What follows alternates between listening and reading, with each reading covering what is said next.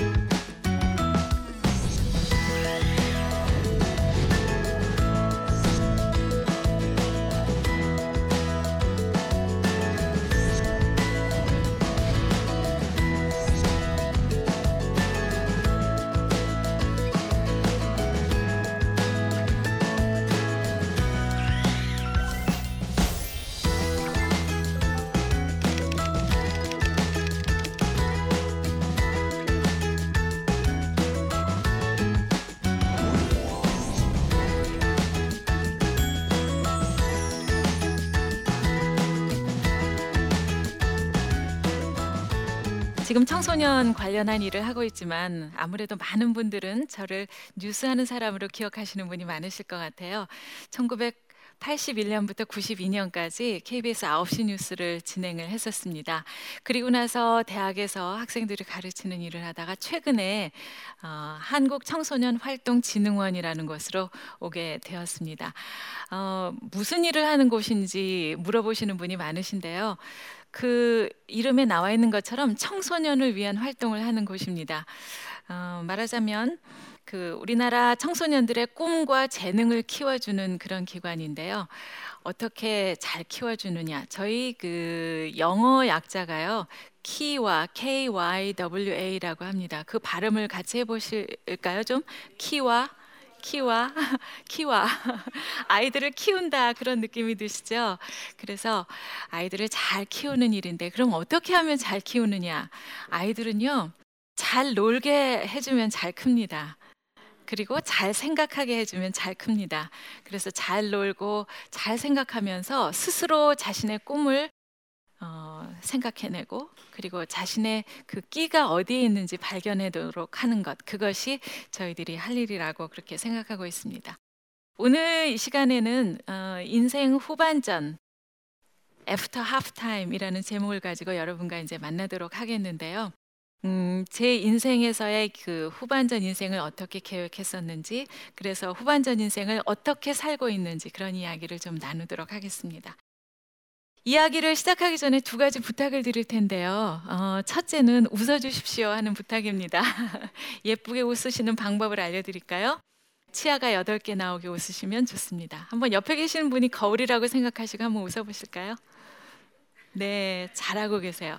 어떤 분은 위 합쳐서 8개인 줄 알고 일부러 이렇게 만드시는 분도 계신데 그게 아니고 위에 오른쪽 네 개, 왼쪽 네 개 이렇게 웃으시면 됩니다. 그런데 우리가 예수님 믿고 주님을 가슴에 모시면 일어나서 빛을 발하게 되잖아요. 그러면 어떤 때는 여덟 개 혹은 열 개, 스무 개씩 나와도 괜찮습니다. 웃는 얼굴이 무조건 좋습니다. 그리고 또 한 가지는요, 지금처럼 그렇게 끄덕끄덕 해주시는 거예요. 네. 끄덕끄덕 해주신다는 뜻은 맞아. 나도 옛날에 그런 적 있어. 그런 뜻으로 제가 받아들이는 거거든요. 그러면 제가 준비한 이야기를 더 잘 할 수 있게 됩니다. 잘 부탁드리겠습니다. 네. 어, 요즘 그 수저 이야기가 많습니다. 네, 뭐 금수저, 흑수저, 뭐 여러 가지 수저가 있는데 저는 어떤 수저로 태어난 것 같으세요? 금수저 같아요. 저는 자라기는 흑수저로 자라났어요. 예, 근데 그렇게 나는 흑수저야라고 말하기에는 어, 무언가 적당치 않다는 생각을 제가 하게 되었습니다. 왜냐하면 우리는 모두 금수저로 태어납니다. 네, 아름다운 하나님의 자녀이기 때문에 금수저로 태어납니다.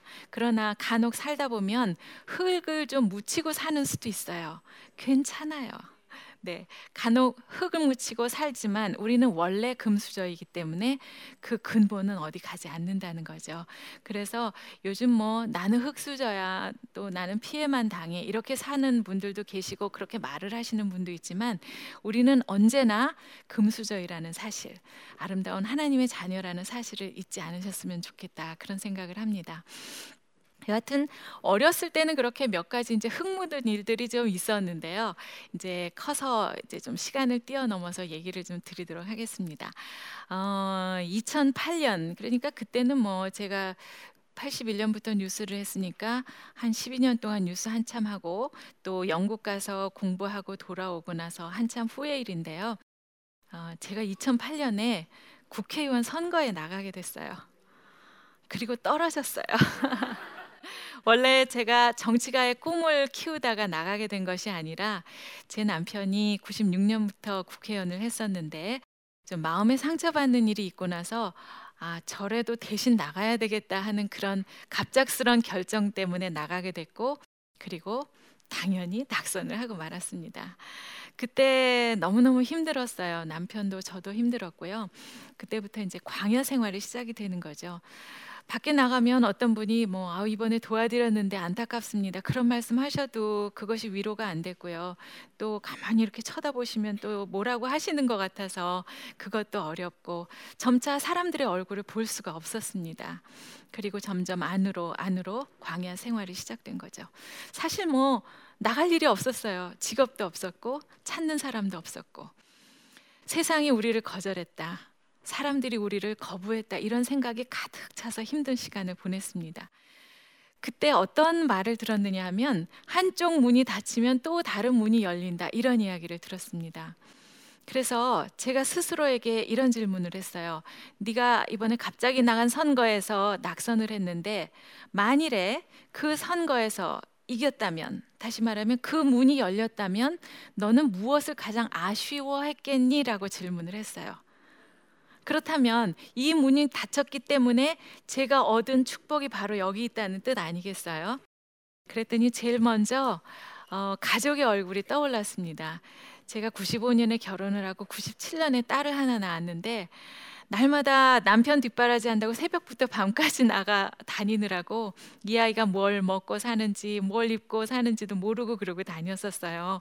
그런데 갑자기 보니까 이 아이가 엄마보다 키가 큰 중학생이 되어 있는 겁니다. 그래서 정말 엄마 노릇했어요. 내 손으로 밥 해주고 한 2년 동안 아이를 잘 키웠어요. 또 한 가지 제가 그렇게 바빠졌다면 무엇을 가장 아쉬워했을까 스스로 물어봤더니 하나님의 말씀을 보고 듣고 공부하는 시간이 없었겠다 하는 그 결론에 도달했습니다. 묵상 중에 하나님께서 저에게 그런 말씀을 하셨어요. 난 너 그렇게 바쁘게 돌아다니는 거 싫다 그러시는 거예요. 그 왜 예수님 살아계실 때 예수님께서 마시 처녀 집에 방문하시잖아요. 아시네요. 마르다하고 마리아. 네. 그런데 언니는 바쁘게 예수님 대접하느라고 부엌에서 바빠요. 빈대떡 부치고 바쁘잖아요. 그런데 동생인 마리아는 예수님 발밑에 앉아서 그 말씀을 듣습니다. 그때 언니 마르다가 어우 제집 나와서 좀 일 좀 도우라고 얘기를 합니다. 근데 예수님이 뭐라 그러세요? 너무나 여러 가지 일로 바쁜 마르다야. 몇 가지 혹은 한 가지라도 좋으니까 이리 와서 내 달콤한 이야기를 들어라 하고 초청을 하십니다. 그때 하나님께서는 바쁘게 돌아다니는 마르다 같은 저를 질책을 하셨던 거죠. 너 아직 아니야. 이리 와서 내 말을 들어. 이렇게 초청을 하셨어요. 저는 그때 어, 그날 앉아서 정말 펑펑 울었어요. 나를 너무나 사랑하시는 하나님이 너무나 감사해서 울었어요. 제 인생을 그렇게 세밀하게 계획하시고 간섭하시는 하나님. 뭐 제가 뭔데 그렇게 저를 사랑하시나 그런 생각에서 너무나 감사해서 펑펑 울었습니다. 그리고 아, 이렇게 앉아 있으면 안 되겠다. 그리고 툭툭 털고 일어나서 광야 생활을 끝내기로 마음 먹었습니다. 그리고 맨 처음에 간 곳이 바로 어떤 세미나였는데요. 그 세미나의 제목이 바로 하프타임 세미나라는 곳이었었어요. 좀 더 자세하게 말씀을 좀 드리도록 할게요. 이 하프타임 세미나가 뭐냐 하면은 우리 인생이 말하자면 전반전, 후반전이 있다는 거죠. 마치 축구 경기처럼 전반전의 선, 그 성적이 어떠하든 간에 모든 사람의 목표는 후반전의 인생을 성공으로 이끄는 겁니다. 그렇게 하기 위해서는 그 중간 시간 하프타임에 물도 마시고 전략도 세워야 한다는 얘기죠. 그때 가장 중요한 질문을 두 가지를 합니다. 잘 들으세요. 첫째 뭐냐면 나는 누구인가 하는 질문을 하는 거예요. 뭐라고요? 네. 나는 누구이길래 만세 전에 하나님께서 나를 특별한 목적을 가지고 지으셔서 오늘 이 자리에 보내주셨을까 하고 질문하는 거예요. 어떤 사람은 이만한 장독으로 태어나서 그 추운 겨울에 땅에 묻혀서 그 귀한 김장을 끌어안고 조용히 지내는 사람도 있어요. 그런가 하면 조그만 찻잔으로 태어나서 손님만 오시면 거기 대뚝 올라앉는 그런 사람도 있어요. 겉모양만 보고 커다란 장독이 찻잔을 샘내면 있을 수 없는 일 아니겠어요? 모두 다 쓰임새와 용도가 다 다르다는 얘기죠. 가만히 생각을 해보니까 저는 한 요만한 크기의 꽃병이라는 생각에 도달했습니다. 아, 하나님께서 뉴스도 시켜주시고 전 국민이 알아보게 해주시고 또 외국 가서 공부도 하게 하시고 또 봉사한다고 칭찬도 해주시고 그랬을 때는 어, 이 꽃병에다가 색색까지 물감을 꺼내셔서 예쁜 그림을 붓으로 그리신 시간이라는 것을 깨닫게 되었습니다. 그런데 그 흙묻었던 시절도 있었잖아요. 고난도 있고 시련도 있었잖아요. 그땐 하나님 어디 계셨어요? 그때는 조각칼을 꺼내서 이 꽃병에다가 홈을 파면서 무늬를 새긴 시간이었다는 것을 발견하게 됐습니다. 우리 인간의 생각으로는 어떤 것은 축복, 어떤 것은 시련, 고난 이렇게 생각하지요. 그리고 내 몸이 패어져 나가니까 하나님 아파요, 아파요, 어디 계세요? 이렇게 울면서 기도하잖아요. 그런데 하나님의 시각에서 보았을 때는요, 이게 시련, 고난, 축복 이런 차이가 없는 거죠. 단지 신은경이라는 걸작품 하나 만드시려고 그림도 그리시고 홈도 파고 완전한 작품 하나를 만드신 하나님의 작품 활동 기간이었다는 것을 깨닫게 된 것이죠.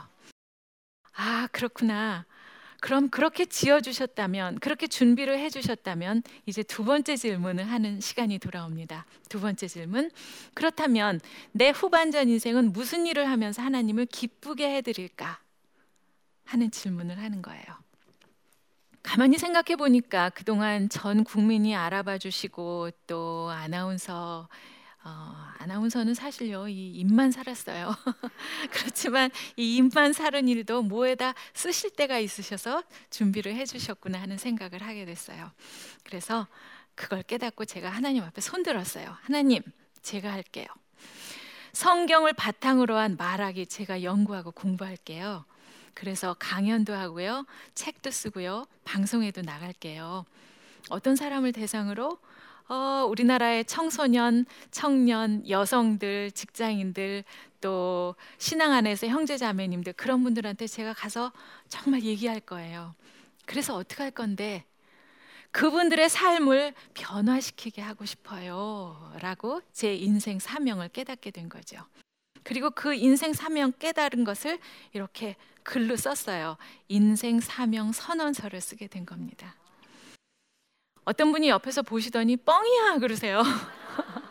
제가 무슨 그 강연을 할 일이 있습니까? 책을 쓸 일이 있습니까? 뭐 방송에 누가 나오라고 합니까? 그런데 뻥을 쳤다는 거죠. 네, 뻥이에요. 조현삼 목사님이 쓰신 말의 힘이라는 책을 보니까요. 그런데 그것을 좀 더 전문적인 용어로 말씀하십니다. 말하자면 거룩한 뻥이라는 거예요. 나 혼자 잘 먹고 잘 살려고 뻥친 게 아니라 하나님 기쁘게 해드리려고 뻥을 말한 거잖아요. 조금 더 전문적인 용어로 말하면 그것을 우리는 믿음이라고 합니다. 히브리서에 뭐라 그러죠? 믿음은 바라는 것의 실상이에요. 하나님 기쁘게 해드리려고 내가 이렇게 이렇게 바래요 하는 것을 실제처럼 쓰는 것이 믿음을 가지고 쓰는 거죠.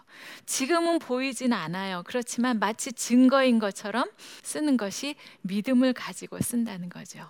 그래서 제 인생 사명 선언서가 이제 마련이 됐고요.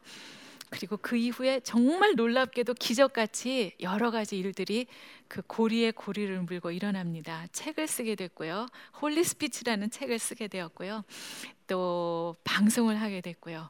또 오늘처럼 이렇게 강연을 하는 일이 생겼습니다. 아, 이럴 때는 아멘. 어, 어, 잘 믿어지지 않으시는 분들은 오늘 여러분의 하프타임이 되셨으면 좋겠어요. 그리고 질문 두 가지 하시는 거죠. 나는 누구인가? 하나님 기쁘게 해드리기 위해서 나는 무엇을 하면 살 것인가? 그리고 깨닫게 된 그것을 인생 사명으로 깨닫고 선언서를 쓰시는 거예요. 그러면 놀랍게도 그 선언서를 작성한 그 순간 이후에 여러 가지 일들이 막 일어나기 시작한다는 거죠. 꼭 한번 여러분도 해보시길 바라겠습니다. 제가 아까 말씀드린 것처럼 오늘이 여러분의 하프타임이 되셨으면 좋겠어요. 근데 간혹 글쎄 나는 어디에 내 삶의 목적이 있는지 잘 모르겠어. 무슨 일을 하면서 살아야 될지 잘 모르겠어. 그렇게 생각하시는 분이 계십니다. 그럴 때는 저는 이렇게 말씀드리고 싶어요. 눈을 감으시고요. 내 몸에 내장된 내비게이션이 있어요. 가만히 그 내비게이션이 지시하는 쪽으로 가시면 좋겠어요. 우리 프로그램이 말하는 나침반을 켜시는 분도 좋습니다. 나침반은 항상 한 군데를 가리키고 있죠. 그것은 바로 하나님이 인도하시는 길이라는 이야기예요. 나는 무엇을 할 때 가장 행복한가? 나는 무슨 일을 할 때 가장 보람 있었던가 생각해 보신다면 그것이 바로 내가 가야 할 길이라는 걸 깨달을 수 있다고 생각합니다. 그래서요, 저는 어디 가서 이렇게 무슨 그룹으로 성경 공부를 하든지 이렇게 그룹으로 무슨 활동을 할 때 제 그 모임의 이름을 이렇게 짓습니다. 먹죽 사감. 그게 뭐냐 하시는 분이 계신데요. 먹다 죽을래? 사명 감당할래? 우리가 먹다가만 그냥 죽으면 이게 무슨 인생이겠어요. 사명 감당하고 사는 것이 바로 우리의 인생이기 때문에 그래서 늘 그것을 생각하고 지내고 있습니다. 어, 그런 맥락으로 보았을 때 제가 이제 최근에 일하게 된 한국 청소년 활동 진흥원의 일은 하나님께서 보내주신 곳이라는 그런 생각을 많이 합니다. 어, 정말 청소년이 얼마나 귀한 존재예요. 우리가 보통 청소년은 나라의 미래라고 얘기를 하죠. 어, 그런데 청소년이 가장 싫어하는 말이 나라의 미래, 너희들은 미래의 보배다 이런 말을 하는 걸 제일 싫어한답니다. 왜요? 우리는 지금도 보배이고 싶어요. 미래를 위해서 오늘은 참고 견디는 거 그거 하기 싫어요. 오늘도 행복하고 오늘부터 건강하게 잘 자라고 싶어요 하는 것이 그 청소년들의 그 마음이라고 합니다. 그래서 어, 하나님께서 보내주신 그 사명지라는 생각을 하고 있거든요. 사실 우리가 여러 군데 가서 일을 하죠. 학교에 가서 일하시는 분, 또 회사에 가서 일하시는 분, 문화 현장에서 활동하시는 분 다 많지만 우리는 어, 그곳이 사역지라고 생각하고 삶을 살아야 된다고 생각해요. 물론 이제 하는 일이 여러 가지라서 서로 다르긴 하지만 하나님께서 그 곳으로 우리를 파송시켜 주시는 것이죠. 서로 하는 일은 다르지만 목표는 단 한 가지입니다. 이곳에 하나님 나라를 건설하는 것. 그것이 우리 삶의 목표인 거죠. 그래서 저는 어, 제가 파송이 된 이곳 키와 한국 청소년 활동 진흥원에서 하나님이 기뻐하시는 일을 무엇을 해야 할 것인가 늘 생각하면서 지내고 있습니다. 그래서 날마다 여쭤봐요. 하나님 저 여기 왜 보내셨어요? 뭘 하라고 보내신 거예요? 그러면 간혹 힘들 때는 걱정하지 말아라 위로도 해주시고요. 또 생각지 못했던 좋은 지혜를 떠오르게 그렇게 해주시는 그런 경우도 참 많습니다. 어린이는 특히 또 청소년들은요 골고루 성장해야 돼요. 학교에서는 지식을 배우지만 아이들에게는 지식만 필요한 것이 아니라 지혜도 필요합니다. 또 몸도 건강해야 합니다. 그래서 지식과 지혜와 또 건강한 몸이 이렇게 균형을 이루게 자라야지 정말 멋진 인재로 성장을 하는 것이죠. 그리고 아이들은 행복해야 합니다. 그리고 어, 그렇게 하기 위해서는 저희 키와가 여러 가지로 도와드릴 생각으로 있는데요. 놀랍게도 저희 키와에는 여러 가지 활동들을 준비하고 있습니다. 아이들이 외부에서 할 수 있는 그 야외 탐험 활동도 있고요. 수련 활동도 있고 또 자기가 앞으로 무엇을 하고 싶은가를 깨달고 또 개척해 보는 진로 지도도 하고 있습니다. 그리고 봉사하는 거는 어디에서 할 수 있나 이런 것도 다 알려 드리고 있고요. 또 스스로 자기 도전을 해 보는 그런 기회도 좋아요. 어, 그래서 아이들이 정말 자기가 자기 꿈을 디자인하고 발견하고 재능을 어디가 어디에 있는지 그렇게 발견하고 이러면서 자라나도록 도와드리고 있습니다. 제가 들었던 말 중에서 음, 아마 아프리카 속담인 것 같은데요. 아이 하나를 키우려면 마을 전체가 필요하다라는 말을 들은 적이 있습니다. 그런 계산으로 한다면 우리나라의 청소년들을 다 잘 키우기 위해서는 전 국민이 다 나서야 돼요. 가정에서도 도우셔야 되고요. 학교도 애를 써야 되고 국가도 도와야 합니다. 그래서 가정과 학교가 2인 삼각처럼 한 다리를 묶고 같이 움직여 주셔야 하고요. 또 학교와 국가가 2인 삼각으로 한쪽 다리를 묶고 한 몸처럼 똑같이 움직여 주셔야 한다는 거죠. 그래서 우리 아이들이 행복하게 또 우리 아이들이 안전하게 그리고 미래의 꿈을 마음껏 펼쳐갈 수 있도록 이제 저희들이 도와드려야 할 때라고 그렇게 생각합니다. 아, 이제 마무리를 좀 하도록 하겠습니다. 어, 마무리로 드리고 싶은 말씀은요. 이런 이야기가 어떨까 싶습니다. 터널의 끝에는 반드시 환한 빛이 비친다 하는 저의 평소의 교훈을 함께 나눴으면 좋겠습니다. 지금 이 시간에도 얼마나 힘든 분들이 많으세요. 시련과 고난 가운데 계신 분들도 많으시리라고 생각합니다. 그러나 우리는 감사할 줄 아는 능력이 있잖아요. 감사할 일이 생겼을 때 감사하는 건 누구나 할 수 있습니다. 그러나 우리는 어떻게 해요? 이 고난의 끝에 하나님께서 주실 시려, 어, 축복을 미리 보면서 감사할 줄 아는 능력이 있잖아요. 지금 우리가 이 깜깜한 시간을 가는 것은 땅굴이 아니에요. 잠깐의 터널을 지나간다 이런 얘기죠. 터널은 짧은 터널도 있지만 때로는 긴 터널도 있습니다. 그러나 이것이 터널인 것을 확인하는 순간 언젠가는 끝난다는 것 우리는 알게 되는 거죠. 제가 아나운서 시험을 자그마치 어, 두 번을 떨어지고 세 번째 가서 붙었어요. 그리고 한 5, 6개월 동안 그 KBS에 합격되 기까지 어려운 시간을 보냈어요. 저는 지금만 생각하면 그때가 저의 터널이었다는 생각이 드는데 그때 누가 걱정하지 마. 너는 5개월 후에 KBS의 대 아나운서가 된다. 이렇게 해줬다면 충분히 잘 견딜 수가 있었을 텐데 마치 그 기간 동안 땅굴로 가는 그런 기분이었던 거죠. 내 인생 끝난 거 아니야? 난 이제 무슨 일을 하고 살아야 해? 이런 생각이었었어요.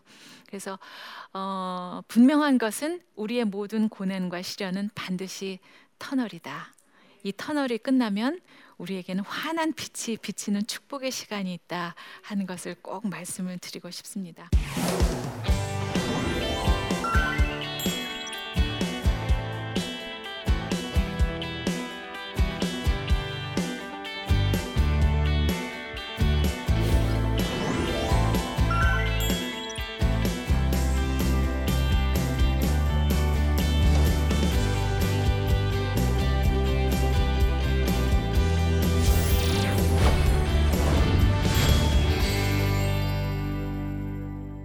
몇 분께서 궁금한 점이 있으시다고 또 질문을 주신 분이 계신데요. 한번 그 질문에도 답변을 좀 드려볼까 합니다. 한번 같이 보실까요? 전반전의 삶에서 가장 후회되는 점은 무엇이며 그리고 전반전을 사는 청년들에게 조언을 해주신다면 네 후회 많아요. 근데 사실 지금 생각하면 그게 꼭 후회는 아닌 것이 저는 1차 대학을 떨어져서 2차 대학을 갔거든요. 공부를 열심히 안 한 거 후회되죠. 그리고 또 늦게 결혼을 했으면서 늦게 딸아이를 하나 낳았는데 그럼에도 불구하고 또 남편 뒷바라지 한다고 너무 바쁘게 지내서 아이와 함께 시간을 지내지 못한 것 그것도 사실 후회가 돼요. 그러나 가만히 생각해 보면 공부를 충분히 안 했지만 2차 대학을 가는 바람에 그 요즘 좌절하는 학생들을 제가 너무너무 잘 이해합니다. 그래서 그 취업 준비하는 학생들 또 대학에 낙방한 학생들 이런 친구들에게 마음껏 제 이야기를 할 수가 있어요. 그리고 제 딸아이를 많이 돌봐주지 못했는데 지금만 생각하면 그 사춘기에 어, 부모가 너무 많이 간섭을 하는 것도 아이들에게 도움이 안 된다고 하네요. 그래서 별로 잔소리를 하지 않은 엄마가 어쩌면 제 아이에게는 더 좋았는지도 모르겠다 그런 생각을 합니다. 우리 지금 청년들에게 하고 싶은 얘기는요. 인생은 이렇게 계단처럼 발전한다는 얘기를 꼭 하고 싶습니다. 어느 날 갑자기 이렇게 훌쩍 성공하는 사람은 별로 없습니다. 지금은 아무 일이 안 일어나는 것처럼 이렇게 진행된다 하더라도 지금 이 일이 없으면 한 계단을 올라갈 수가 없어요. 또 아무 일도 안 일어나는 그런 날들이 지나가야만 그 다음에 또 한 계단을 올라갈 수 있다는 거죠. 그래서 이 인생이라는 계단을 차근차근히 계속해서 좌절하지 말고 올라가는 자만이 꼭대기까지 올라갈 수 있다 하는 말씀을 꼭 드리고 싶습니다. 네. 어, 하프타임에 계신 분들에게 해주고 싶은 말씀이 있다면, 네. 아, 한 가지 여기서 말씀드리고 싶은 것은요. 옛날에 우리가 70 인생일 때 35살에 꼭 하프타임이 생기는 건 아닙니다. 말하자면 지금 100세 시대가 되었다 그래서 50까지 기다리실 필요가 없다는 얘기죠. 20세 청년이라도 오늘 이 순간 하프타임이 될 수 있어요. 그래서 변화된 모습으로 인생 사명을 깨달는다면 그 다음 날 내일부터가 후반전 인생이 되는 거죠. 지금 이 프로그램을 보시는 분 가운데 어머 나는 벌써 70이야 하시는 분이 계시다도 계신다 하더라도 괜찮습니다. 오늘 인생 사명을 깨달으시고 내일부터 30년을 멋지게 후반전을 사신다면 멋진 후반전 인생을 사실 수 있다는 거죠. 네. 다음 질문. 인생 사명 선언서가 구체적으로 어떤 것이며 어떻게 쓰는 것인지 알고 싶습니다.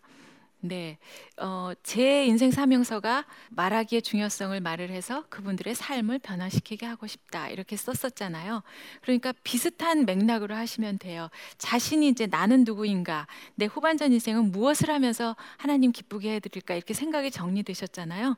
그러면 자신이 무슨 일을 하면서 저는 이제 말하기를 연구한다 그랬잖아요. 이제 대상을 하는 거예요. 어떤 사람을 대상으로 뭐 교회에 있는 사람, 우리 회사에 있는 사람, 또 우리 가족을 위해서 괜찮습니다. 누구라도 괜찮습니다. 대상을 정하시고요. 그다음에 무슨 일을 할 것인가 구체적으로 하시는 거죠.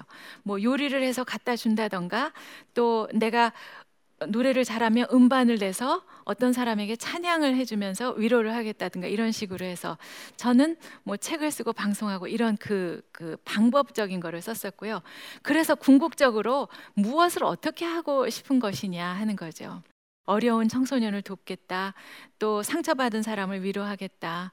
또 그분들의 삶을 변화시키게 하고 싶다. 이런 것들 그 궁극적인 목적을 마지막에 쓰시면 인생 사명 선언서가 완성이 되는 겁니다. 네, 이렇게 해서 이제 오늘 제 이야기를 마치려고 하는데 재미있으셨어요? 네, 어떤 각오가 있으셨나요? 네, 어, 전부 다 내게 하는 이야기만 같죠. 어, 저는 오늘 이 시간에 어, 여기 모이신 분 또 이 프로그램을 보시는 분 모두 다 오늘이 여러분의 하프타임이 되시길 바라겠습니다. 그래서 꼭 인생 사명을 깨달으시고 선언서를 작성하시는 날이 되시길 바라겠습니다. 감사합니다. 고맙습니다.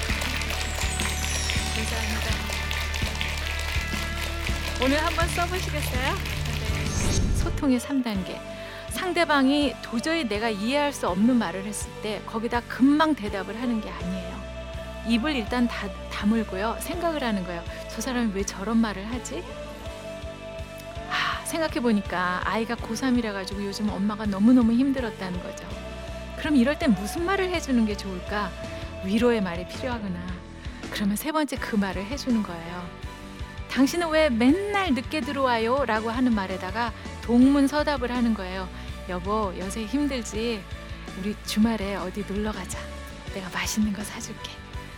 그야말로 동문서답이지만 아내가 그 마음을 이해받았다는 생각에 아내에게는 굉장히 큰 위로가 있는 거예요.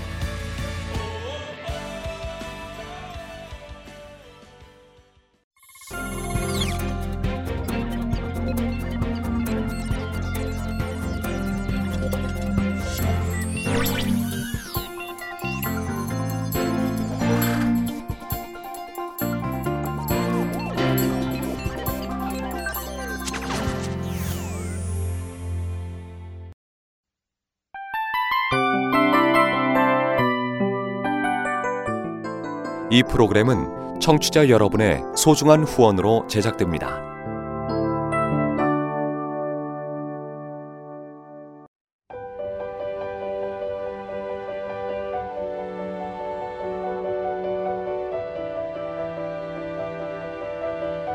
세상에는 수많은 교회들이 있지만 더 깊이 있는 말씀 강해를 찾기 위해 크기로만 교회를 선정하지 않습니다. 보다 좋은 영적 콘텐츠를 더 많이 나누기 위해 방송비를 받지 않습니다. 1년 365일 복음만 전하고 싶어서 우리는 광고를 하지 않습니다. 온누리의 복음을 땅끝까지 CGN TV와 함께 땅끝 선교사가 되주세요.